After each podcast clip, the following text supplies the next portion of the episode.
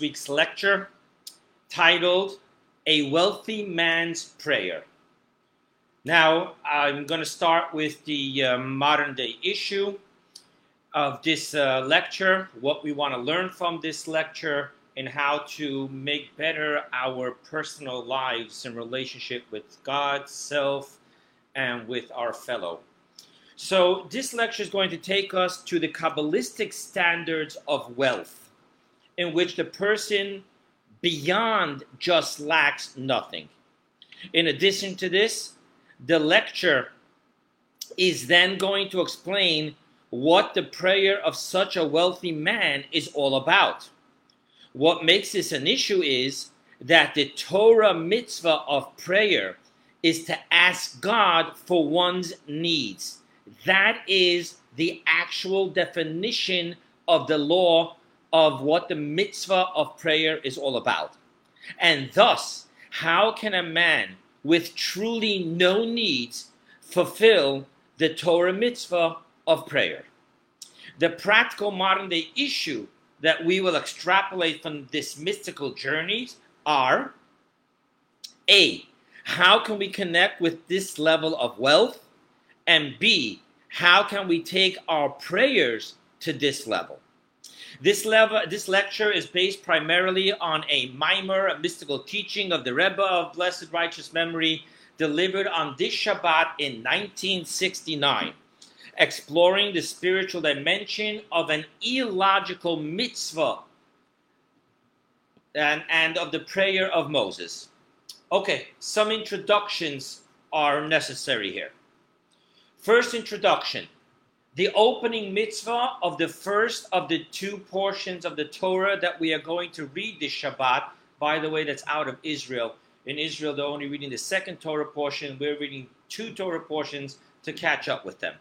So the opening mitzvah is the mitzvah of para aduma, the process of how to purify one who has become impure with the deepest layers of impurity.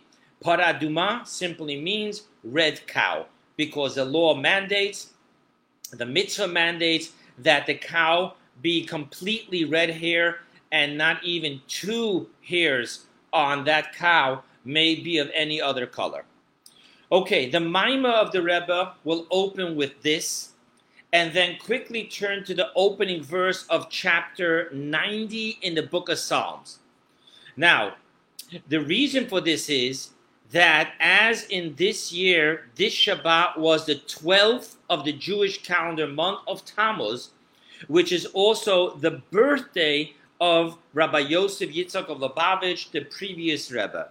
Now, when the Rebbe delivered this maamor in 1929, it was the 89th birthday of the previous Rebbe, going into the 90th year, which coincides with the 90th chapter in the book of Psalms. Okay, so we're going to be going into both topics a mystical exploration of what the statute of the Paraduma is all about, and a mystical journey in understanding the opening verse of chapter 90. The opening words are Tfilat LeMoshe, a prayer by Moses, and we will discuss this. Okay, let's start with the mitzvah of Paraduma. The mitzvah paraduma begins with the verse, and I quote to you the second verse of our Torah portion. This is the statute of the Torah, which God commanded, saying, Speak to the children of Israel and have them take to you a perfectly red, unblemished cow. And then the verses obviously go on with the laws and the procedures. Now, the obvious two questions on this verse is A, why specifically this mitzvah of para aduma is called the statute of the entire Torah. Zot chukat ha-Torah. I mean, when it comes to Passover, for example, it says Zot chukata Pesach. Doesn't say it's the statute of the entire the entire Torah. Why over here does it say Zot chukat ha-Torah? Number two, why the specific command that they take to you, to Moses, which we don't find by all the other sacrifices and purifying procedures. It didn't have to come to Moses. Moses told the Jews what to do, and it was done in the Holy Temple. Why take unto you Moses? Two questions. In answer to the first question, we are taught that the mitzvah of paraduma represents and embodies the heart of the all the Torah, the mitzvot of the Torah. And in order to understand this, we need to understand what it is about the statute status of this specific mitzvah that is unparalleled in any other statute of the Torah. Now, just briefly, we're going to talk about it later. There are three types of mitzvot, which really breaks into two categories. There is the statute, chukim, which we have no human logical reason for. And then there are the judgments and the testimonies, which have a reason comprehensible in comprehensible in the human logic. Don't steal, don't kill, keep Shabbat to remember that God created the world in six days and seventh day. He rested, so forth and so on. Now, let's look into this. The definition of a statute mitzvah, in contrast to a judgment mitzvah or a testimony mitzvah, is that the statute mitzvah is fundamentally fundamentally illogical. So much so that our sages state and I quote to you Rashi on this. I'm sorry. I quote to you Rashi on this um, on this uh, on on this verse. Sorry about that.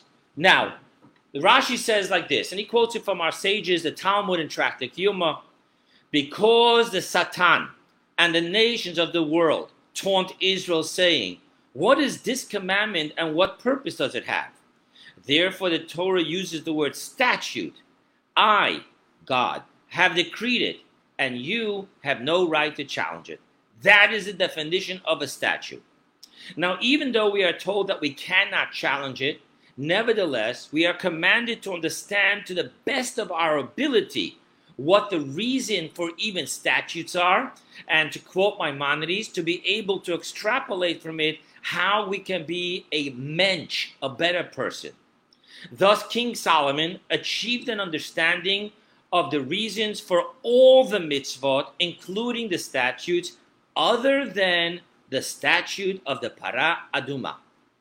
Thus, Solomon states in Ecclesiastics, All this I tested with wisdom. I said I will become wise, but it was far from me. Now, what is the it that King Solomon is saying he could not understand? And we look into Rashi, and Rashi tells us to know and to search out and to seek the wisdom of the passage of the red cow, the para aduma. Now, which leads to one of the answers to the second question upon the words, Take the para aduma to you, Moses. Why specifically to Moses?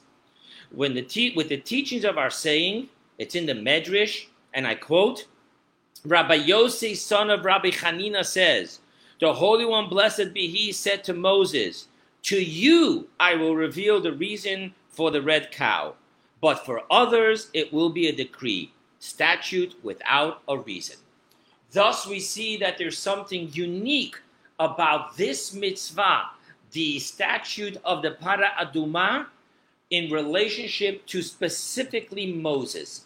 Specifically, Moses was the only human being who ever lived that knew the reason to the para aduma. Even King Solomon, the wisest of all men, says it remained far from me. Now, however, let us clearly understand the answer to the first question as to why the paraduma is the all encompassing mitzvah of all the 613 mitzvot. It is because, being that Paraduma is the quintessential statute, of which even King Solomon could not understand the reason for it, and thus it is the quintessential mitzvah of which we have but obedience to God in our observance of it. Thus, it is the all encompassing mitzvah. For each and every mitzvah, even the ones that do have logical reasons, are to fundamentally be observed and performed with obedience, not because of the reason. Thus, being that the paraduma we had no reason at all, thus the only thing we could observe the paraduma with is the obedience God wants and we will do. And being that that is the fundament of every mitzvah, thus paraduma becomes the quintessential statute of all the mitzvot of the Torah.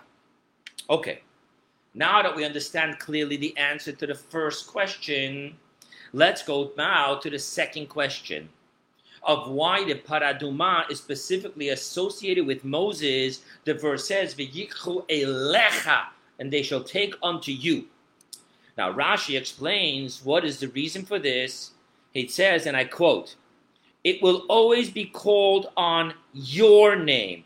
the cow which Moses prepared in the desert. And by the way, this doesn't just refer to that cow, but rather our sages say that all the future cows, the eight that were brought in the history of the Jewish people, and the tenth red cow, which will be brought by Mashiach, are all called by the name of Moses. Now, the mystical reason as to why this specific mitzvah is to forever be called as Moses is because just as the Torah itself is called in the book of prophets in Malachi, keep in remembrance the Torah of Moses, Zichar Toiris Moshe Avdi. So too are all the 600 mitzvahs to be called the mitzvot of Moses, just like the Torah is called the Torah of Moses. And being that the mitzvah paraduma is the quintessential, all encompassing mitzvah, thus God states it will always be called on your name, Moses' name, which refers, as I said, to also the other eight paradumot throughout the throughout our history, and the final tenth one that will be made by Mashiach. Now, and to get even clearer on this mystical teaching, being that all the mitzvot must be done with obedience, and obedience is built upon complete self nullification and humility. And the verse states about Moses in the book of Numbers. Now, this man, Moses, was exceedingly humble, more so than any person on the face of the earth. End quote of the verse. And thus, it is specifically through Moses being the Rebbe of the Jewish people imbuing them with this humility for self sacrifice and obedience, which makes pure mitzvot observance possible. Therefore, all mitzvot, through the quintessential, all encompassing mitzvah paraduma, are called the mitzvah of Moses. In other words, being that the power of obedience comes from humility and self nullification, Thus, because Moses was the one, the only one, as the verse stated, who was the most humble of all, thus through Moses being our Rebbe, giving us, teaching the children of Israel, empowering the children of Israel with his humility, it is through Moses that we are capable of having total obedience. Thus, this quintessential mitzvah of obedience, zot chukat haTorah, statue, obedience, is called in the name of Moses because it is only through Moses that we that do struggle with ego and arrogance can nevertheless observe commandments with true obedience. Now, however, this will lead us to a very deep question. If Para Aduma is the quintessential all encompassing mitzvah, precisely because it is the ultimate embodiment of obedience, precisely because it is the ultimate embodiment of being an illogical statute, then how can this be the precise mitzvah to be called in Moses' name when Moses was precisely the only human who did know the reason for the paraduma? thus making it for Moses not an illogical statute to be performed by pure obedience. So, where is Moses' connection with the quintessential statute, which has no logical reason, when it is quite clear that he is the only person for which the paraduma is not a pure statute, for he was the only person who was taught the reason. Let's go to the next point the wealthy man's prayer. In chapter 90 of Psalm of Psalms, it begins with Tfilat Moshe, a prayer by Moses, upon which the Zohar, the Holy Zohar, teaches us that the prayer of Moses is a wealthy man's prayer, Tfilat Ashir. Now, what is the Torah definition of being wealthy?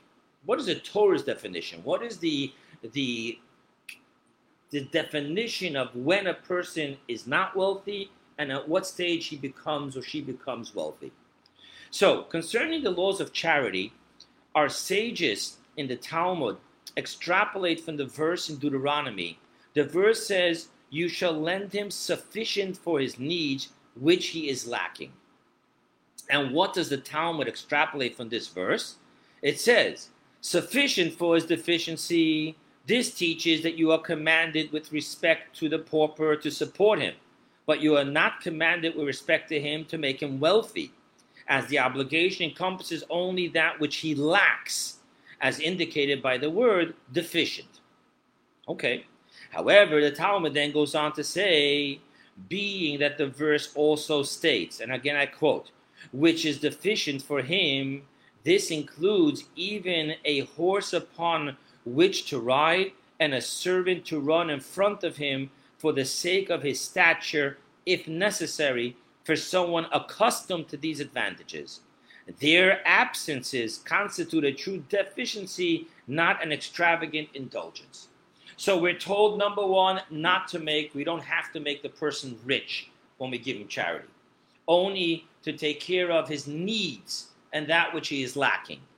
However, then the verse goes on to say, which he is lacking, from which the Talmud extrapolates that we need to restore him to his his stature of what he calls needs and lacking.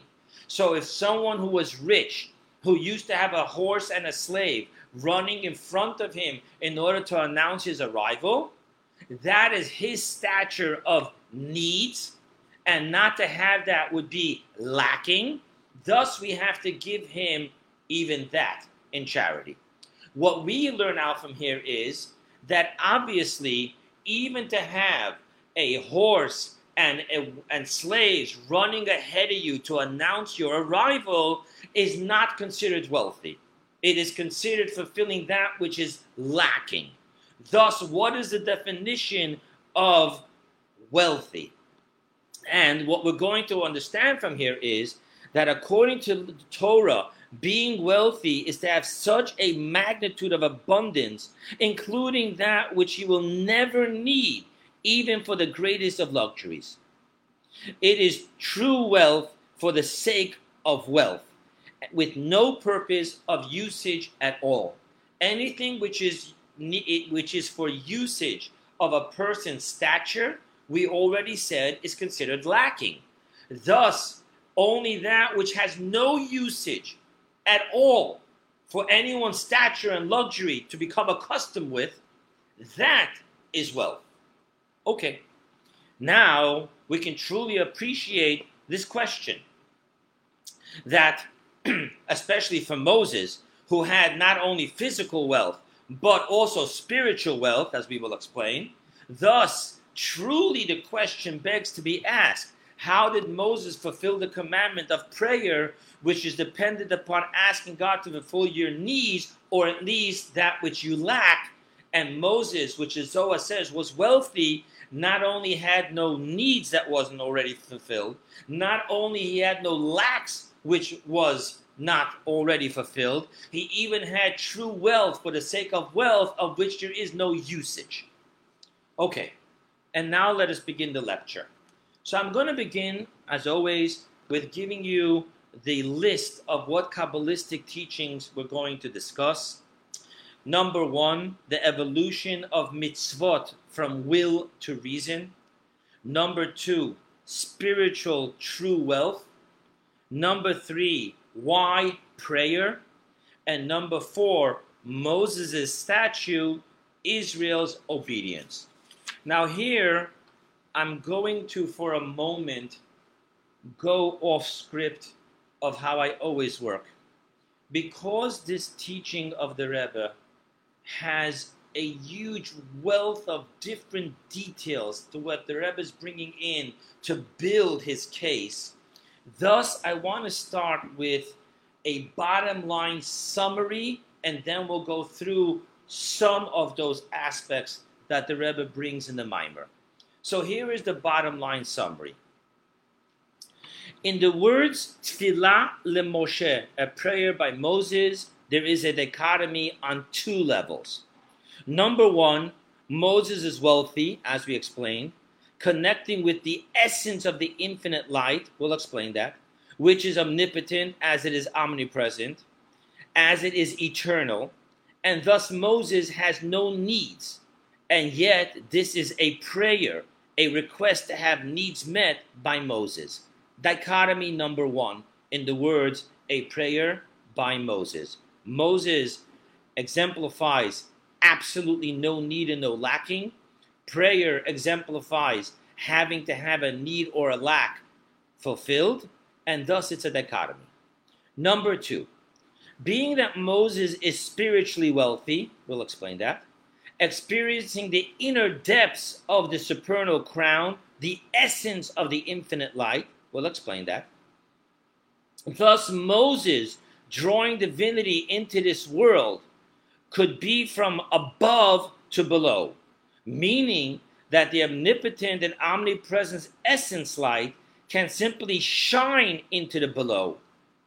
And nevertheless, Moses chooses to accomplish this not through his spiritual powers from above to below, but rather specifically through prayer, which is the act of from below to above.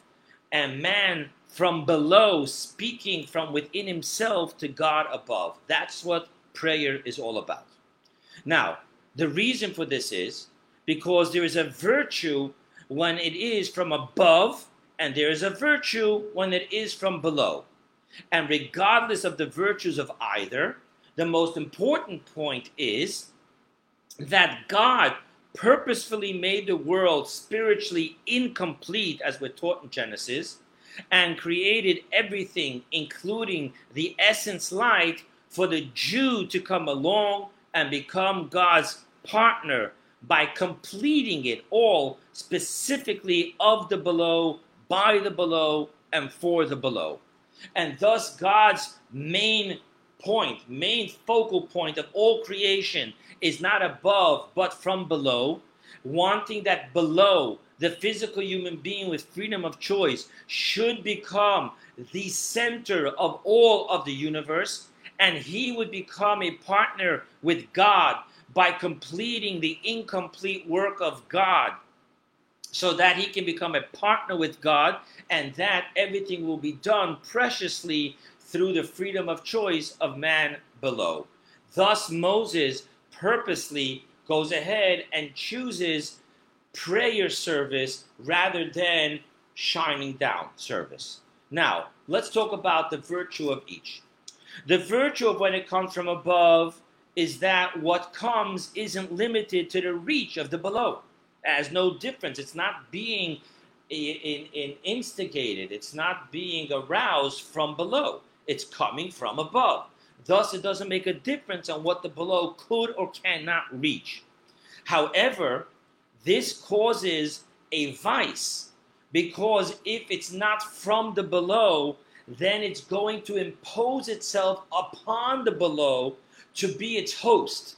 However, the below itself will not transform in the process. And thus, there won't be the true unity between the below and God. Now, let's talk about the virtue of when it is initiated from below so, on the one hand, when it's from the below, it means that below is refining itself and transforming itself to truly become selfless and spiritual. However, the vice here is that if it comes from below, that which could be initiated is only that which the below can reach. Thus, it's very limited. Now let's talk about what we have when we have a prayer by Moses. So, on the one hand, we have both virtues with no vices. Because, on the one hand, Moses is doing prayer, meaning from below to above. On the other hand, Moses, unlike the below, is connected, like we said before, wealthy, and we'll explain all of this, that he connects to the depths of the supernal crown, the essence light. Thus, we have both prayer, wealth slash Moses. Thus, we have both virtues. It's coming from below, transforming and refining and truly uniting with the below. And what is it that's uniting far beyond the reach of the below? The essence light itself. Now, let's go further. The answer is that Moses being wealthy does not define the truth of who Moses is. In other words, what we're going to have over here is that we understand why Moses chose to do prayer. But how is it possible for Moses to choose and do prayer if prayer begets a need that hasn't been fulfilled that we're asking God to fulfill? Now, being that Moses is wealthy, that doesn't exist by Moses, spiritually, physically. Thus, we're going to understand the answer to this, how Moses could have experienced prayer, as follows Moses is not defined neither by the physical wealth and not even the spiritual wealth of who he was.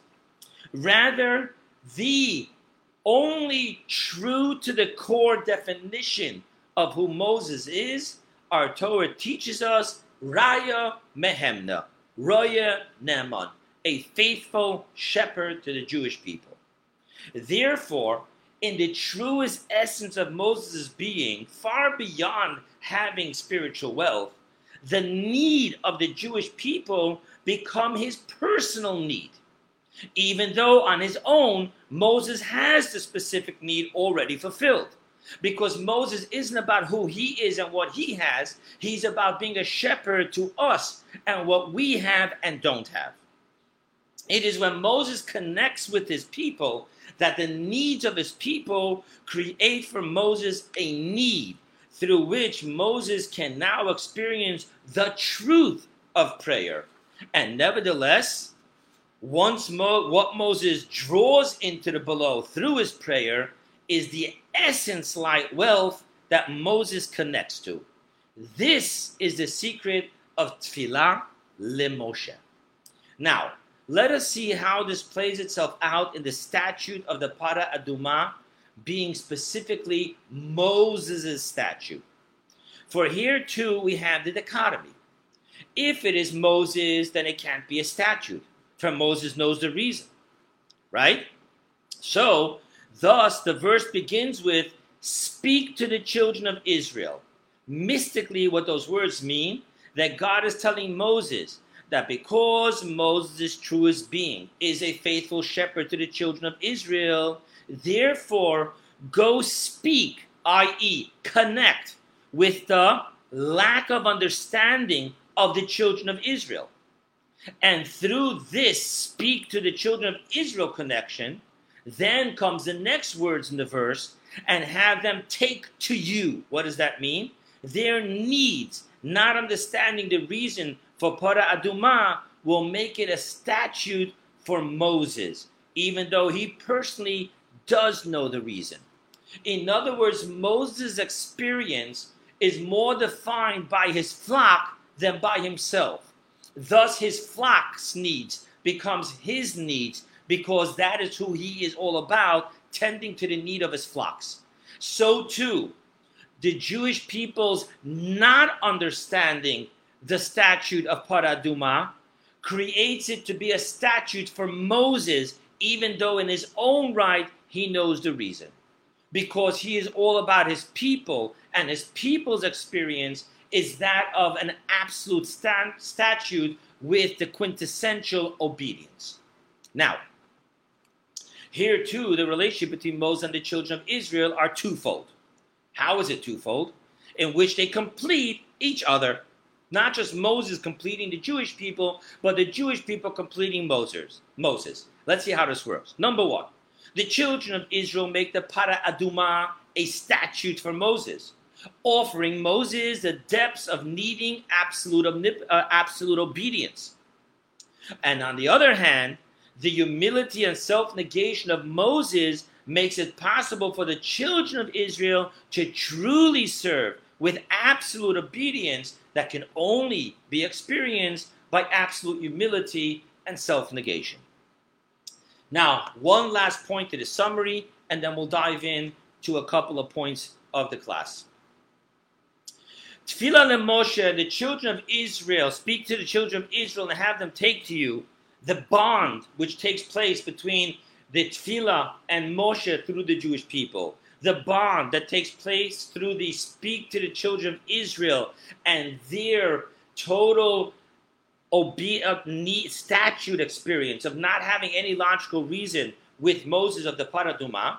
So here it is. Being that Moses is spiritually wealthy and did understand the reason of the Para Aduma, and together with this, Moses is now experiencing the true need of obe- obedience through his flock. The outcome is that even on an intellectual level of reasoning, we can now appreciate the infinite capacity of obedience. Because on the one hand, there is obedience. That's what the Jewish people give to Moses. Moses now experiences that. Moses has the opportunity to do prayer. And therefore, Moses, in his own right, has the true understanding and reasoning. Thus, what's happening is there's a bond between intellectual reasoning and obedience. That even intellectual reasoning can appreciate the need for obedience, and even obedience can appreciate the need to have an internal intellectual connection with God. Okay, and now we return to our regular programming of this lecture. And because I explained uh, pretty much everything in the summary, I'm going to be very brief with the points of what we listed before the four mystical points. Number one, the evolution of mitzvot from will to reason. Mitzvot, all 613 mitzvot, come from the same source and yet the mitzvot will divide itself into the three categories aforementioned statute, judgments, and testimonies. Why? If they all come from the same place, they should all remain the same category.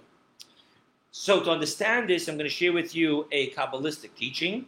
There are 613 biblical commandments, and there are seven rabbinical mitzvot. And I put a link where you can look them all up. Now, 613 plus 7 equals 620. The Hebrew word for crown, keter, kaf, tuf, tuf, resh, it has the numerical value of 620. Now, what does this mean in the realm of Kabbalah?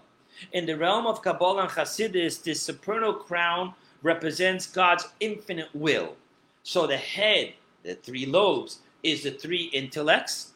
But then on top of that is the circular, all encompassing crown, which represents, according to Kabbalah, the infinite will of God. Thus, what we're saying here is 620 mitzvot is the numerical value of Keter because the source of all mitzvot is the infinite will of God. So God chose to want. It's not from an intellectual perspective. God thought it over and decided because God could have willed it differently. God could have willed for lobster to be kosher and gefilte fish to be non kosher. It makes no difference to God, as the prophet says, and if you do what I want, what have you given me? And if you have sinned, how have you harmed me? So it's all a matter of will, not an intima- a matter of intellectually un- coming to a reasoning that this is what God needs us to do. God doesn't need us to do anything.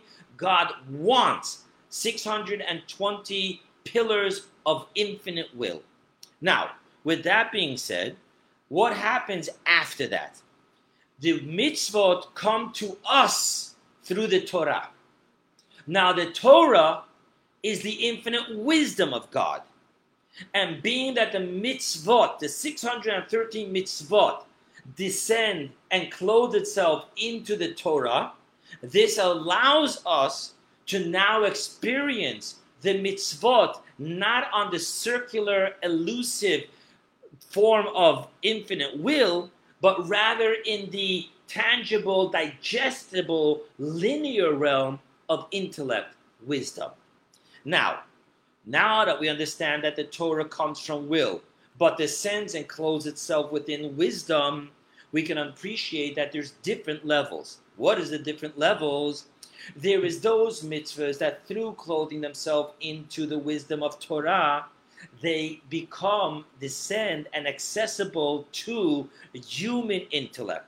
Humans can appreciate the reasoning of why thou shalt not murder. However, there are those mitzvot, and by the way, those are the mitzvot that become judgments and testimonies. Then there is the mitzvot that even though they descend from the infinite will into the infinite wisdom, they remain only in the infinite wisdom. They do not descend to a point where human finite wisdom can understand it. Now, in Kabbalah, by the way, again, that is the mitzvahs that make up the category of statutes. On a human level, we have no appreciation and understanding of the wisdom reason for the mitzvot, but there is a wisdom reason for the mitzvot as it is in the infinite wisdom of God. Now, according to Kabbalah, the infinite wisdom of God rests in the realm of a world called Atzilut. It's an infinite spiritual world of unity and divinity. Why am I sharing this with you? Because now we understand why Moses was able to understand it. Because Moses, according to Kabbalah and Chassidut, is a soul from Atzilut, which fully embodies the wisdom, infinite wisdom revelation of God in the world of Atzilut. So much so that Moses even experienced it down here Moses was the only one, unlike Abraham, Isaac, and Jacob, that when God said twice his name, Moses, Moses, right? Just like God said twice, Abraham, Abraham, and Abraham said, Hineni, I am here. However, if you look carefully, you'll notice that between the first Abraham and the other Abraham, there's a musical pause. Now, by Moses, that doesn't exist. There's no pause. It's just straight. Moshe, Moshe. Kabbalistically, this means that Moses descended into this world without any pause or contraction. Rather, Moses in this world had the spiritual capacity of his soul as it was up in high in the world of Atzilut. Thus, Moses could physically appreciate the reasoning of the infinite wisdom of the Torah in Atzilut concerning the Para Aduma. Okay, now let us go further with this. What is important for us to understand is that each and every mitzvah is ultimately both a statute that comes from the infinite will of God, while on the other hand, all mitzvot are judgments having descended into the realm of wisdom. True, wisdom of Torah that not all of them we understand, but we know that it's there. Now, although we may only be able to appreciate that Moses understands it, we don't. But nevertheless, that tells us that every mitzvah is on one hand a statute because it's only about the infinite will, of God, and thus we just have obedience. But on the other hand, every mitzvah descended into Torah. Torah is wisdom Thus, even if we don't understand it, we know that there is a reason for it and that Moses did understand it. King Solomon understood all of them minus paraduma, but Moses even paraduma. Thus, every mitzvah really has within it both. It is a statute and it is also a judgment. It is pure, infinite will of God and it is also wisdom of God. It entails pure obedience, it uh, entails pure appreciation of the intellect and reasoning to it. Now, we can now understand from here that even for Moses, who did understand the reason to the paraduma, But nevertheless, it also is a statute. And Moses also had that experience, even though he understood the wisdom of it all. Moses also connected to the fact that ultimately, in its source, mitzvot is the infinite will of God. Thus, Moses was able to appreciate obedience in mitzvot. Okay. However, seems to be a good answer. Now we know how Moses can have a statute. Because Moses also, even though he understands the reasoning, he understands that the reason is a descent of its original source, which is infinite will. Infinite will of God doesn't demand logical appreciation, but action obedience. Fine. Now, this will not totally suffice to understand how specifically the quintessential statute is called in Moses' name. Why so? Now, the reason is very simple. What makes the Para Aduma the quintessential statute is the fact that no one, including King Solomon, could understand it. Thus, it is not just a statute, it is a quintessential statute. Now, if that's what makes the, the statute of Paraduma quintessential, because to everyone it is not descending into wisdom, it is only a pure revelation of illogical will of God. If that's what makes it quintessential, then Moses doesn't have that. Because to Moses, even this mitzvah does not remain only to be revealed as the infinite will of God, because Moses had both. He had that it's an infinite will of God, but he also had the wisdom reasoning to it. Thus, specifically, this quintessential mitzvah is not a quintessential mitzvah for Moses because it is quintessential in that it has no reasoning that we could understand, and that doesn't apply to Moses. Okay. Now, in order to understand this, how Moses experiences the quintessential statute, we will explore how Moses experiences prayer, which is based upon having needs. Okay, let's go to the second point. Spiritual true wealth, parentheses, essence light. We're going to get Kabbalistic here. In the teaching of Kabbalah and Hasidus, there exist three levels of God's light the linear, finite, permeating light, which was transformed by the contraction, which then became the soul of all creatures, being that it became the soul, the finite soul of all creatures, it is absolutely needed by all creations. The second light is the circular, infinite, encompassing light, which wasn't transformed by the Tzimtzum contraction, but was quote unquote from Kabbalah touched by it. And what does it mean, touched by it? That it not shine in an absorbable fashion. It will always remain just elusive. Now, concerning this light, which is hidden, it's all encompassing, infinite. There is no need for it.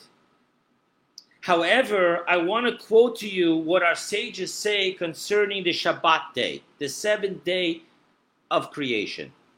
Now, after God finished in the six days all the details of the needs of creation, then the Torah goes on to say, I'll read you in English, and God completed on the seventh day. And the sages want to know, what do you mean he completed on the seventh day? He completed on the sixth day. He rested on the seventh day. He didn't complete anything. And thus they explained as follows. What is the world? It says that Rashi explains that after the six days, when everything was completed, God asked, What was lacking? Rest. The Shabbat came, and so came rest. The work was completed and finished. So, rest is what it means that the world was completed. There was no inner peace, inner congruency, there was no rest in the first six days. In the seventh day, there was this holistic completion which brought restfulness and inner peace to all of creation. Now, I want to focus on the word. The word that Rashi says is what was the word lacking? It wasn't a need, it was a lack. Thus, what we see over here is that this circular, according to Kabbalah and Hasidus, this, inf- this uh, rest that we speak about is drawing the circular encompassing light, that it encompass, holistically encompass all of creation. Thus, after the six days of the infant of the finite linear life, becoming the fulfilling the need, becoming the soul of all of creation, then on the seventh day, God introduces something which wasn't a need, but it was lacking. Thus, these two lights, the shine of the finite light and the shine of the infinite light, both of them are not wealth. One is needed and one fulfills a lack. Thus, we have the third light. And what is the third light? Is the essence infinite light. By the way, just parenthetically speaking, I know we're going long. It's really, it's a really beautiful but detailed teaching. But I want to just share, just briefly, not in my notes. When we talk about the essence light versus the finite and the infinite, the circular and the linear, the way it's explained is is that the finite and the infinite, the circular and the linear, are all the expression, the shine of the light. But then there's the essence light, not the way it shines. Now, according to Kabbalah, this essence, infinite light, was not transformed nor touched by the contraction at all. It, it just it wasn't affected at all for the for the um, cre- process of creation. Therefore, it serves no no need, nor does it fill any lacking at all of creation. It is simply pure spiritual wealth, divinity wealth, to to he who has it. It serves no purpose. And this is the spiritual meaning behind Moses being wealthy.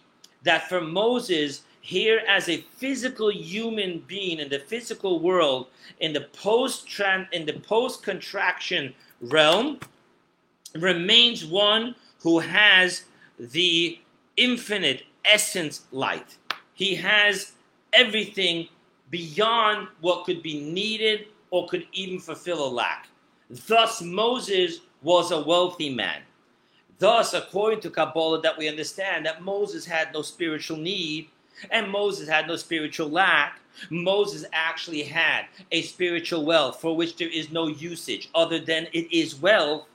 So, therefore, becomes the question again, according to Kabbalah, what does it mean that Moses prayed?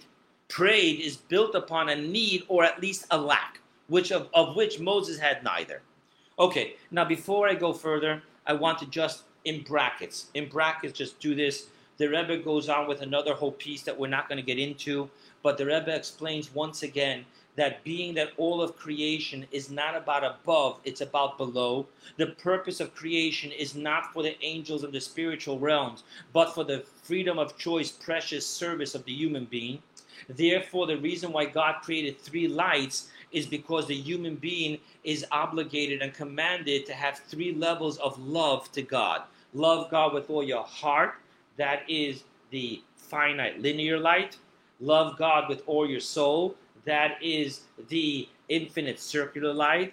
Love God with all your might, that is the essence light. And thus, again, the Rebbe is emphasizing how everything that exists above all is for the purpose of us human beings who freely choose to serve God, thus bringing a completion even to the infinite light. Now, let's go on to the next concept. Why prayer? Regardless of the gifted qualities, holiness, including the essence infinite light that Moses possessed, Moses' primary existence by which he is defined is that Moses was the faithful shepherd of his generation. And so too the Rebbe, Moses, of each generation since. Mordechai in his generation, Baal Shem Tov in his generation, previous Rebbe in his generation, the Rebbe in our generation. They're all defined not for their spiritual wealth, not for their amazing Torah knowledge, or love, or fear, or awe, or faith. They are defined by us by them being our faithful shepherd, in which they place aside all their own experiences and tend to our needs. Now, therefore, ultimately speaking, Moses is not defined by his own wealth, but he is defined by our needs and our lacking, because that is his whole life to tend to our needs and our lacking. Now, our sages give a parable concerning this chapter 90 of Psalms, the Tfilat Moshe. And I want to quote to you. It's in a couple of places. It's in a but I'm quoting here. It's almost literally word for word. I looked more than one, but I'm quoting you for you directly from what we call the Medrash Tehillim. Now, on, on this chapter, I quote, a prayer by Moses, what is this similar to? to three people who came to take a gift from the king. And it goes on to explain the first person, the second person. Let's get to the third person. Come the third, and the king said to him, What do you ask for? He, the man, said to him, the king, My king, my lord, I ask nothing for myself, but there is a ruined state that is yours. Decreed that it should be built. And the king told him, and this is a great adornment to you. Now, what is being said here? In other words, Moses is saying to God, I am not asking anything for myself. The only thing I ask for is that you have a ruined country, a state in your kingdom, and it's yours, and therefore decree that it should be built. That is what the definition of Moses' prayer is. Not for me, for your state. Now let's look at what this state means. According to Kabbalah, the ruined state of the Medrash refers to what we call Knesset Yisrael, the assembly of the Jewish people. Now, on a spiritual level, this refers to the emanation of kingship, which went through the contraction in order to bring about creation and the finite world as we know it. And then here below, it refers to the Jewish people. For the Jewish people, their source is the emanation of kingship, which is the assembly of Israel. Now, what is Moses praying for? Moses is praying for that it should decree that it should be built. Now, why? Because this, uh, this place, this ruined city, this ruined state, it was affected by the contraction it was ruined from spiritual revelation. Therefore, Moses is asking, please God, you decree that it should be constructed. And not only should be constructed, but it should be constructed unparalleled even to the way it was, so that it will be permanently constructed. In other words, what is Moses asking? Being that Moses connects to the primordial essence light, that didn't go through a contraction. Thus, Moses has a clear taste and perception of what true permanent wealth divinity is. So he's asking God, don't just restore the linear light, don't just restore the circular light, but rather make it permanent. Tfilah Moshe, Moses, the wealthy man, is praying for his flock, the poor ruined city, that they experience the definition of true wealth, of permanent revelation and unity with God. That is what Moses is praying. However, being that he's Moses and he connects with it, why did he need to ask God to do it? It was within his capacity to do it. Even more so, if it's within his capacity, then it was his obligation because he's supposed to tend to the flock. So if he has this wealth, instead of praying to God to give this wealth, he should understand that God gave him this wealth as a shepherd, thus he should do it from above to below. However, being that God Moses knows that God's desires that the ruined city be built by and of the ruined city itself. It should also be all be precious from below, from the actual ruined which created freedom of choice to choose darkness or light. From there it should be built. That's what God wants. God wants from there it should become connected to the essence light. Thus, Moses applies prayer from the below rather than Moses doing it by himself from above through the shining of his essence light from above. Thus, we understand that the entire focus of Moses experiencing prayer is the need of the ruined city, which is his flock.